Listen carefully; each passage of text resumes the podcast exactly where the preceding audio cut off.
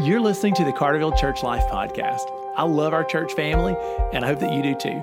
Our goal is that the episodes of this podcast would keep us connected and focused while we're scattered for our week on missions together. I hope that you're blessed by what you hear today.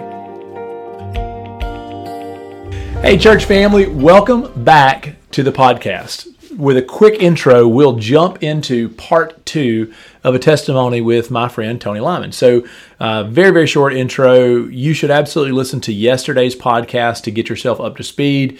But if you, for some reason, are uh, are slow to do that, I'll just catch, get you ready.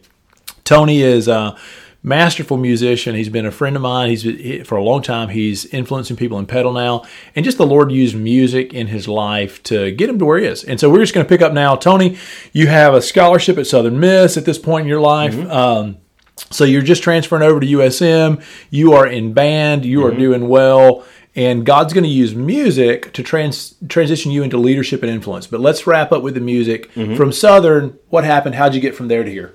Um, while at Southern, I uh, auditioned for a drum and bugle corps in in Indiana, um, and it turns out that this drum and bugle corps that I auditioned to in Indiana wins the world championship for the very first time. My first year in there.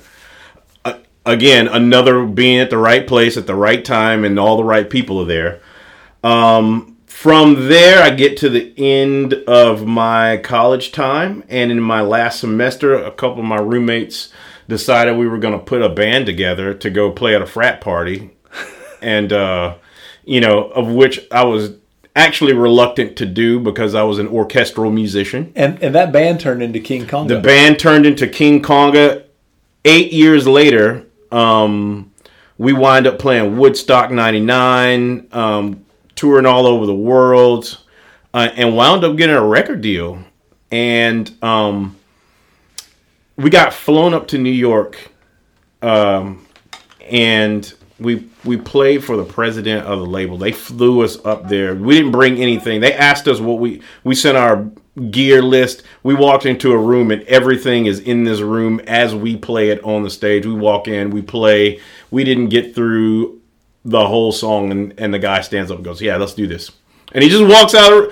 People have been on Columbia Records for decades, and they never see the president of the label, and here we are playing for the guy. So I, you know, you might imagine that when I was in college, I was not really big in the social scene. Like yeah, but I saw a few King Conga flyers up around. Yeah, like, I mean, that's a name that I recognize. Absolutely, yeah. All right, so president of the label says let's do this he walks out but then it gets weird. Yeah it got it got really weird because i um, being in the mindset that i was in i remember walking down the street it, for some reason in my mind it, it's central park but i know it wasn't central park. It's somewhere in manhattan. I'm walking down the street after this i'm like man this is about to happen. And i literally go is god is this what i'm supposed to do? Is this it? Is this is this the thing the next day, we get flown back, and the next day we have this gig in New Orleans at uh, Tulane University, and um, outdoor festival, and I can barely get through this gig. Like my heart turned to stone. Like I couldn't do it. I almost walked off the sta- off the stage. Something that I loved doing passionately for eight years. Couldn't play another note of it. I called the guys up the next day and said, "Hey, you know how we got the record deal? Like, I'm done. Wow, I'm done. I'm now. supposed to be. Hmm. I'm supposed to be in Petal, Mississippi, influencing kids. I'm supposed to be doing that. Wow. Uh, the next day, I'm. Well, while I was on tour, whenever I would be back home, I was working with the Petal drumline and marching band while I was in King Conga. Um, and you know they would try to make a big deal out. of it. I was like, look, guys, I'm just the guy standing in front of you, you know, yelling at you to play better. You know, yeah. I'm not that guy. And and so I get back and and um, I, I failed to mention that in that last semester of school, I left my last semester to go tour with King Conga, which I thought was just going to be a summer, and I was going to come back in the fall and finish my degree. I didn't finish my degree. Eight years later, I, after I do this, I come back, I finish my degree, and a and a band director official band director position right when I finished my degree, which was just one year, comes open. Wow. I went straight out of getting my degree to getting an official gig at Petal. Wow. I've been there since then. and that's hard that's a hard thing to do That i mean our band if you're listening to the podcast and you haven't had kids in the district and you're like okay you didn't know like Petal band is a big deal like you're you don't just walk into a position at Petal bands Mm-hmm. okay so you said no to the columbia contract you said yes to influencing the next generation of Right. What are you doing with that? Because I, you and I have talked about how growing up in the Mississippi Delta, uh, experiencing, seeing uh, racism and just other hurt. Like you, you want to see people succeed. You want to see people do. You want to see people find something better. Right. So tell me what you want to see. Like what are you seeing with your influence? How are you using it? Just give me some pictures Well, of hope. What I see are things that are common throughout everyone. Everybody wants first of all, I think it's in in everybody's heart that you want to be heard, you want to be understood, and you want to be loved. That is universal regardless of your color, your age, or your ethnic background, or your circumstances. Everybody wants those things. And what I was saying, um, you know, because you know, pet, people Petal Petal is on a pedestal Yeah, right. you know, not only just in Mississippi, but in in a lot of ways nationally. Um, but but we all know people who live here that you know we're just you know rural folk trying to trying to do well, you know, and I saw a lot of the same heartaches and a, a lot of the same things in common with the kids that I was influencing or ha- coming in contact with that I had when I was growing up. And um and all I have wanted to do is say, "Hey, look, it doesn't matter where you're from or what has happened before you got to this point. Whatever it is that you want to do, don't let those things get in your way of being able to do that." And that has been my ministry since I've been there. I also think that it is important because I teach mostly white kids. And I get criticized for that a lot. You know, from from some from some people in the black community like, why don't you take your talents to the black community? Which is which is very valid. That's a very valid Totally agree. Um, but I feel like at somewhere white kids have to see an African American person that they can relate to to work that angle of it. Hey, I have a friend. I have a mentor. I have Exactly. Tony Lyman. Because the things they may have grown up with or heard or may not have contact with, here I am right here. So Tony, I'm I'm down with that. I mean, like one of the things that I'll say, you may have other things you want to Mm-hmm. add, you know, but one of the things that I'll say is like, um, as I look as a pastor, Mm-hmm. so I the lens I use when I look at racism is that it's wrong in the eyes of God because all people are created as image bearers of the Lord.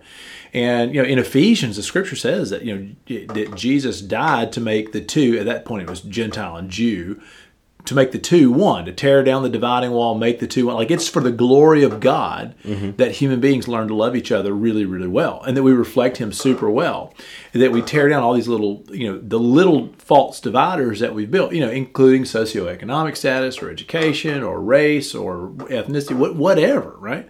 So from the pastor's viewpoint, you know, I, I look at racism and I I want to see it give way to loving your neighbor because I believe it would honor the Lord. I think it reflects God's kingdom, and I want man, I, I just I want to see it happen. So, Right. but the most influential thing for me in my journey, you know, because this is just something that like I would have to admit that you know probably half of my life I wasn't really engaging this. You mm-hmm. know, I would have just said, "Oh yeah, racism is a bad thing. Like it should be over." Right. And it seems foreign because it you don't there's no direct tangible That's right. instance with it. Racism and, and and this is something especially with the parents of the students that I teach. Racism is something in their eyes something that they saw e- either read about in history books or see in a civil rights movie. Well, that's not happening Yeah, as long in as- that way anymore. As, yeah, as long as it's not as bad as it was in the '60s. exactly. Then it's gone. That's right. No, no, no, no German shepherds biting people. Nobody's Exactly. water. But that's not the case, and right. so part of this part of this journey. First of all, I feel like racism has its roots in the fear of the unknown. And if you don't have any African American people in your life, or African American people don't have any white people in their lives, then you tend to make up. You You just fill in the blanks. You fill in the gaps based on anything that you know. you assume that you know what they think, and and I think when we're doing that, a lot of times we don't even fill in the the the gaps. When we fill in the gap, we don't fill them in generously. Exactly. We don't give people the benefit of the doubt. Exactly. So when when when you have the influence and the the personal experience with this person in your life, then when someone comes to you with nonsense, then you go, "Oh no, Mm-hmm. You have a real no, no, no. of I, I have those things that you say." Are not my experience, and I have real experience. What experience do you have? Well, I don't have any experience. Well, then I have I what I think is valid. Now, here's one thing I can tell you. I rarely, rarely talk to my students about race because I feel like we're living it. I think if you if you come at it directly in some cases in in the situation I'm mm-hmm. in, then there's more of a disconnect. But I want them. Hey, you see how we're talking and get? a- Isn't it like how you talk mm-hmm. with other people uh, in mm-hmm. this dynamic, mentor to student? Mm-hmm. There's no difference. So I totally agree, and, and I'll say this for me: since, during the time period of my life where I have been working actively on trying to make sure that I'm putting those racial biases, racial prejudice to rest, that I'm glorifying God in the way that I love all my neighbors and recognize that we're that we are image bearers.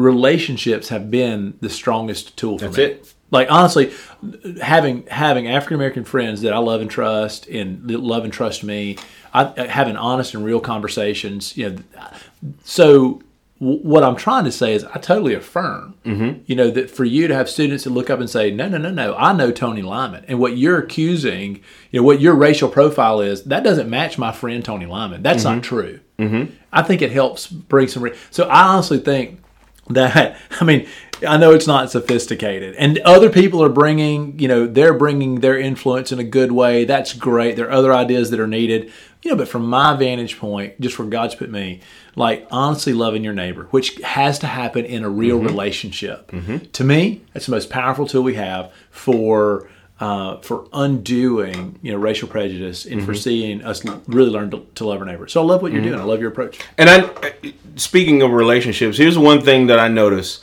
when you get when you get to know and love someone, it's re it's a long road back to to that nonsense. Yeah, that's right. And and I, you know, and and I'm in an interracial marriage. My my wife is white, and we have a daughter who's 13. She's biracial. And one of the things that I noticed, and this wasn't our case because you know, but I've seen other interracial marriages where it was a big deal at first, but the moment that baby arrives, game over. That that's because you see a child of God, you see a new life that that you can influence, and then all of the nonsense just goes away. So we focus on relationships and and and tamp down some of these. I, I listened to the podcast where my, my good friend Anthony McCollum calls them spirits, evil Yeah. spirits. We can tamp down those evil spirits and just get to know people. A lot of this stuff clears up itself. And and I also want to say, just kind of in closing, I never talk to my students about politics. I never, I, I, I that's a no fly zone for me because I think politics poison is an amplifier of racism. It, it, I, I would say for sure in the topic of racism, it's a false hope sometimes, and a lot of times it's even worse than that. Exactly. So, um, you know,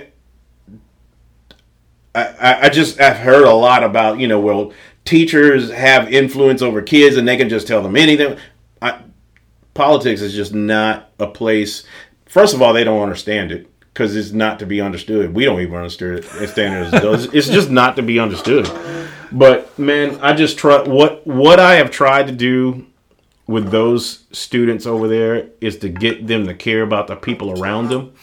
And I set the bar really high for what we do to the point where I make some of the adults around me nervous because they're like, dude, you can't promise that. I was like, oh, we promise it, and then then we have to do it. Then we have to make it happen. Look, we're going to reach that. Yeah, and nine times out of ten, we have. Yeah. If you if you set the bar high and you get everybody excited about it, Yeah.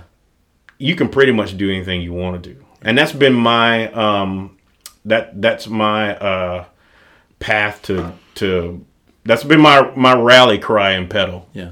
And I'll continue to do it as long as I can. Well, hey, thanks for being a friend to me, and Sure. thanks for being one of the good guys. I appreciate the influence that you've had in a positive way on the students from Carterville who've been in the band and, and the other students. Man, I love you and I appreciate you, and I, I think we're on the right track. Honestly, I think that learning to love each other, I think that honest relationships, I think that's a key. We'll get there. We will. Hey, I love you, man. Have a fantastic day. All right.